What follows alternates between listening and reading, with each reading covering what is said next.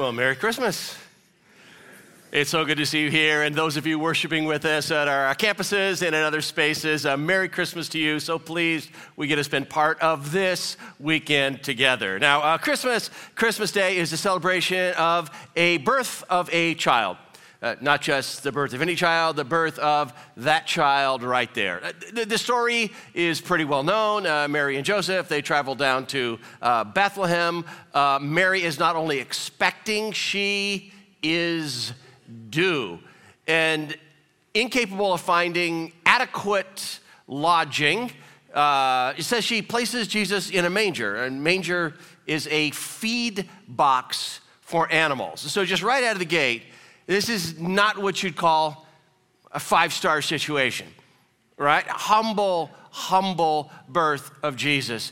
And this baby that is uh, placed in the manger, uh, he's like the, the rescuer that the prophets had promised, the, the coming king that the prophets had promised. But does anybody know?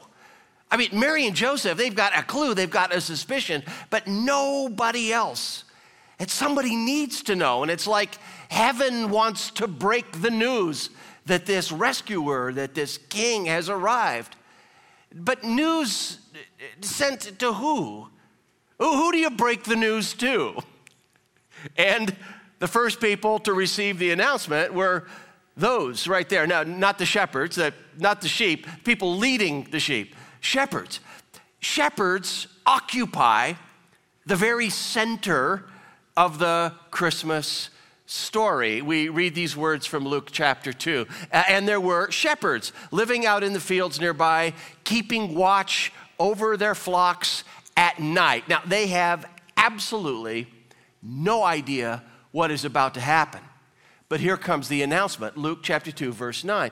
Uh, An angel of the Lord appeared to them. The glory of the Lord shone around them, and they were terrified. And the angel says, Don't be scared to death. I bring you good news of great joy that will be to all people. The, the, the, angel of the Lord appeared to them, the shepherds. The glory of the Lord, God's glory shone around them, the shepherds. Now just, just think about that for a minute. Because often in the telling of the Christmas story, we hear something like, uh, the angel's announcement came to humble shepherds. Well, what does that mean? Humble shepherds. It doesn't mean, you know, I think you're the best shepherd. No, you're a better shepherd than I am. No, I insist you're the best shepherd. See, they were humble shepherds.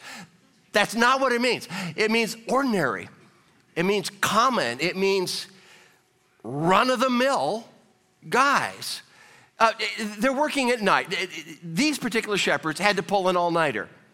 In our language today, they're working the third shift. And let's just put it this way ordinarily, I mean, commonly, if you were if you were academically brilliant, you didn't end up as a shepherd. And ordinarily, if you were financially prosperous, you didn't end up as a shepherd. I mean, if you had made it financially, you might have livestock, but, but you didn't stay up all night watching them. Man, you hired that out. You hired somebody else to do that. And so these just common, ordinary, run of the mill, salt of the earth people. And I've, I've wondered from time to time if the, the, there were shepherds, and there were in that country shepherds abiding, keeping watch over their flocks by night, and the angel of the Lord appeared to them. Who today would this be? I mean, like, who's just that get up, go to work, get it done, run of the mill type person that shepherds might appear to today? And there were in that neighborhood snowplowers clearing driveways at night, and the angel of the Lord appeared to them. Or there was a, a cook and a, a server at an all night diner attached to a truck stop, out behind the back door taking their smoke break, and the angel of the Lord appeared to them. We're just talking common, common, average people. And I know what some of you are thinking. You're thinking, Jeff, there are a lot of ordinary people in this world, but there are also extraordinary people. I mean, some of them are here today, extraordinary people. I disagree.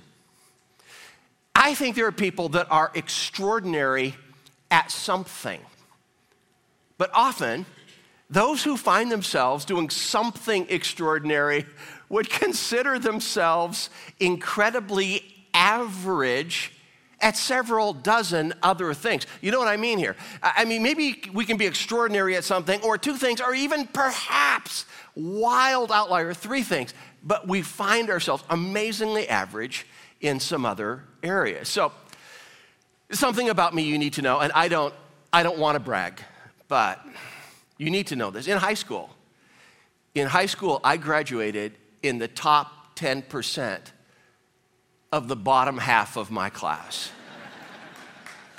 See, someone's applauding. It's like, it's like academic underachievers unite, you know.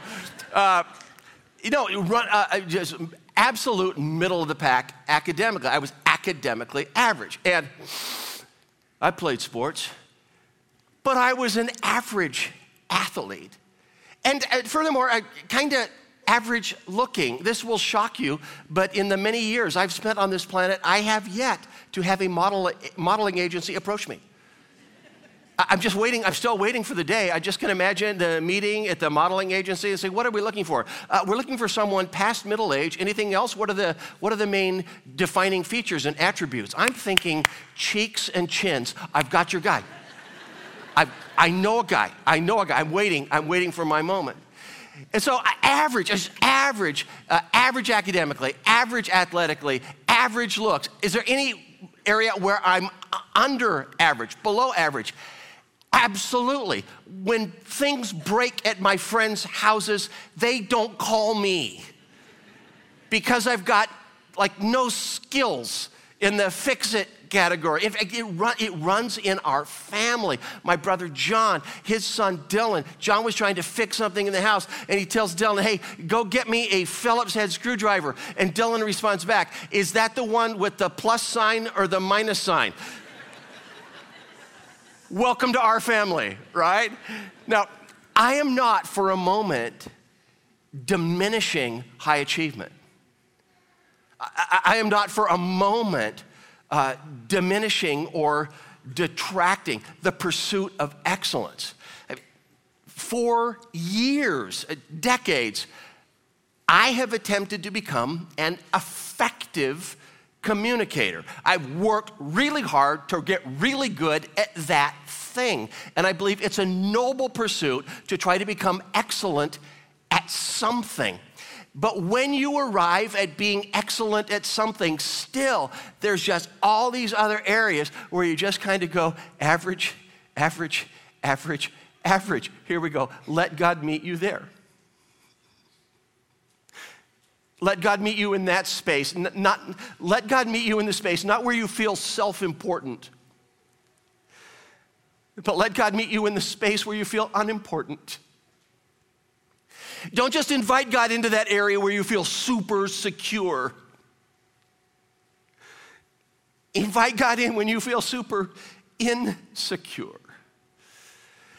Don't just invite God into that wedge of your life where you feel super successful. Invite Him into that space where you feel unsuccessful. Let the message come to you not where you feel superior, but where you feel inferior, run of the mill, average or below average. And we say the message, the message, what message? I mean, this was the message from verse 11. It says, Today in the town of Savin, in the town of David, that's Bethlehem, David's ancestral home, a Savior, that's rescuer, has been born to you. Third shift shepherds an angel has been born to you. Who is he? He is Messiah. He is the Lord. Now, that, that verse is just loaded there. It says, the, uh, talk about Jesus being the rescuer. That's a savior part. He came to rescue. That thing about Messiah, it's like the long prophesied king that would come. And the Lord, he is in charge, and he has a right to be in charge. He is rescuer. He is king, and he has a right to be followed, but unto you. This is to the shepherds. Unto you is born. Listen, unto you is born. What I'm trying to say is this um, don't just come to God when you feel put together. come to God when it, when it isn't all together. Let the message hit you there. Heavens, the heavens want to break the news that this rescuer king has been born. Who gets the first message? Those who were common, those who were ordinary, those who were run of the mill, those who did not have deep resumes. Let God find you in that space. Not where you feel put together, but where you might feel inadequate and insecure. Now, right about now, I know what many of you are thinking because that kind of feels like the end of the point. And many of you are thinking, Jeff, you have a history over the years of preaching really, really brief messages on Christmas Eve. But please, please, please, just take a couple minutes to share with us just one more life changing insight. Okay, last night, no kidding, in Cascade, Cascade, uh, right over here, a seven year old goes, That's not what I'm thinking. And his father is on staff at Ada. was, was on staff. Uh, so, uh, so one more, one more insight here that has got to share. I think is just, I think is super helpful. But but but but it's going to come. It's going to come with a challenge. It's going to come with a challenge. It's going to come with a homework assignment. Okay. So, what is it that the shepherds do when they get this news? Uh, verse 15 of Luke chapter 2, it says, uh, Let's go to Bethlehem and see this thing that has happened, which the Lord had told, has told us about. Let's go. Let's just not take the angel's word for it. Let's race off to Bethlehem and let's see this thing that has come about. See, this is the deal. They go to see for themselves they travel to see for themselves. And this next image here is just an image of the, you know, the, just your classic nativity scene Mary, Joseph, baby, surrounded by the shepherds because they went to see for themselves. Here's my challenge, here's my homework assignment. I want you to see for yourself. I want you to see homework assignment. It's Christmas break. Okay, maybe begin this on January 1, but it's, it's a challenge and it's an assignment. Here's the deal uh, Baby Jesus in the manger, Luke chapter 2 in your Bible. The challenge is this, and the assignment is this I want you to see what's in Luke chapter 3, and what's in Luke chapter 4, and what's in Luke chapter 6 and what's in Luke chapter 8 and what's in Luke chapter 9. We, we celebrate the birth of Jesus, Jesus in the manger. The rest of Luke's biography on Jesus tells us where the story went and who that baby came to be. And he goes, Jeff, come on, I, I'm a skeptic. I'm just in a season where I'm just doubting. No, no, no. This homework assignment is especially for skeptics, and it's especially for doubters. It's an invitation to see for yourself a couple of years ago, I was reading through Luke in the morning. I read like one chapter, and sometimes just one story if it really grabbed me and I wanted to think about it. And the next day, I kind of read the next chapter. I got to the end of Luke and then went back and started over at the beginning. But then I just kept moving the bookmark. And then I'd get to chapter 24, the end, and then I'd go back and start over at the beginning just to absorb the story of Jesus that begins with the manger scene and ends with Jesus' resurrection, just to absorb the whole story.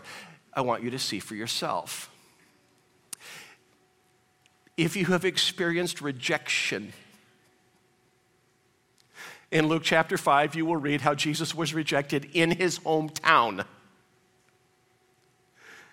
by people he grew up with. If this is a season in your life where you just feel just broken up by something, in Luke chapter 8, see a woman approach Jesus who was dealt for a dozen years with a physical disorder that has wrecked her life. And she spent all of her savings on medical solutions, and she still isn't any better. See Jesus' compassion for her in Luke chapter 8. If religious hypocrisy bothers you, in Luke chapter 11, you will see how religious hypocrisy troubled Jesus. Keep moving the bookmark till you at least get to that spot. If you go, Jeff, my priorities are so out of order and I've run so far from home. In Luke chapter 12, you will see Jesus' parable to the rich fool, the guy who had accumulated everything and he had nothing. And in Luke chapter 15, if you feel you've traveled far from home, Luke chapter, it's in Luke's biography of Jesus that you get the treasured story of the prodigal son, a runaway who decides to come back, and the welcoming arms of his father. See, that I'm saying here is just, I want you to see for yourself. I want you to see for yourself. That baby born in the manger, Luke chapter 2, who did he become? What did he do? And what did he say? I know that some of you have dealt in life with abandonment, betrayal, and desertion. When your bookmark moves to Luke chapter 22, you will see that it is one of Jesus' 12 disciples that betrays him to the authorities, a guy by the name of Judas. And at Jesus' trial, one of his closest friends, a guy by the name of Peter, disowns him. If you've experienced abandonment, betrayal, and desertion, you just read Jesus' story and you go, Him too, Him too. You see, when Jesus comes to this earth, He travels through every possible human emotion and situation that we could experience. And you read that happening to him in Luke 22, and you go, He's with us, fully with us. Luke chapter 23 is the crucifixion. This isn't just where Jesus gets himself killed, this is where Jesus gives up his life for us eh, to pay off debts that weren't his, but to pay off debts that were yours and debts that were mine. If you feel in life, nobody's ever done anything for me, he was the one who did something for you. Luke chapter 24 is the resurrection, and that's not just Jesus coming back to life, it's Jesus' desire to call us to new life. Literally desiring to move in and to change us from the inside out and to restore us to the people that we were created to be. There's my challenge. There's my homework assignment. See for yourself, see for yourself, see for yourself as your bookmark moves through Luke's gospel. As you open the story, ask God to open your heart and open your eyes to who the baby became what he said, what he did, and what he offers for us. See for yourself. See for yourself. See for yourself. Last word we get on these shepherds it says, uh, The shepherds returned, glorifying and praising God. It's like just their lungs just burst with praise. It, it, it, summarize that in three words, just these three words here glory to God, glory to God. That's where their hearts go. These guys working third shift, pulling an all nighter, giving this message, who went to see for themselves, just glory to God, glory to God, glory to God, glory to God that He came for us. Glory to God that He came for shepherds. Glory to God that He came for you.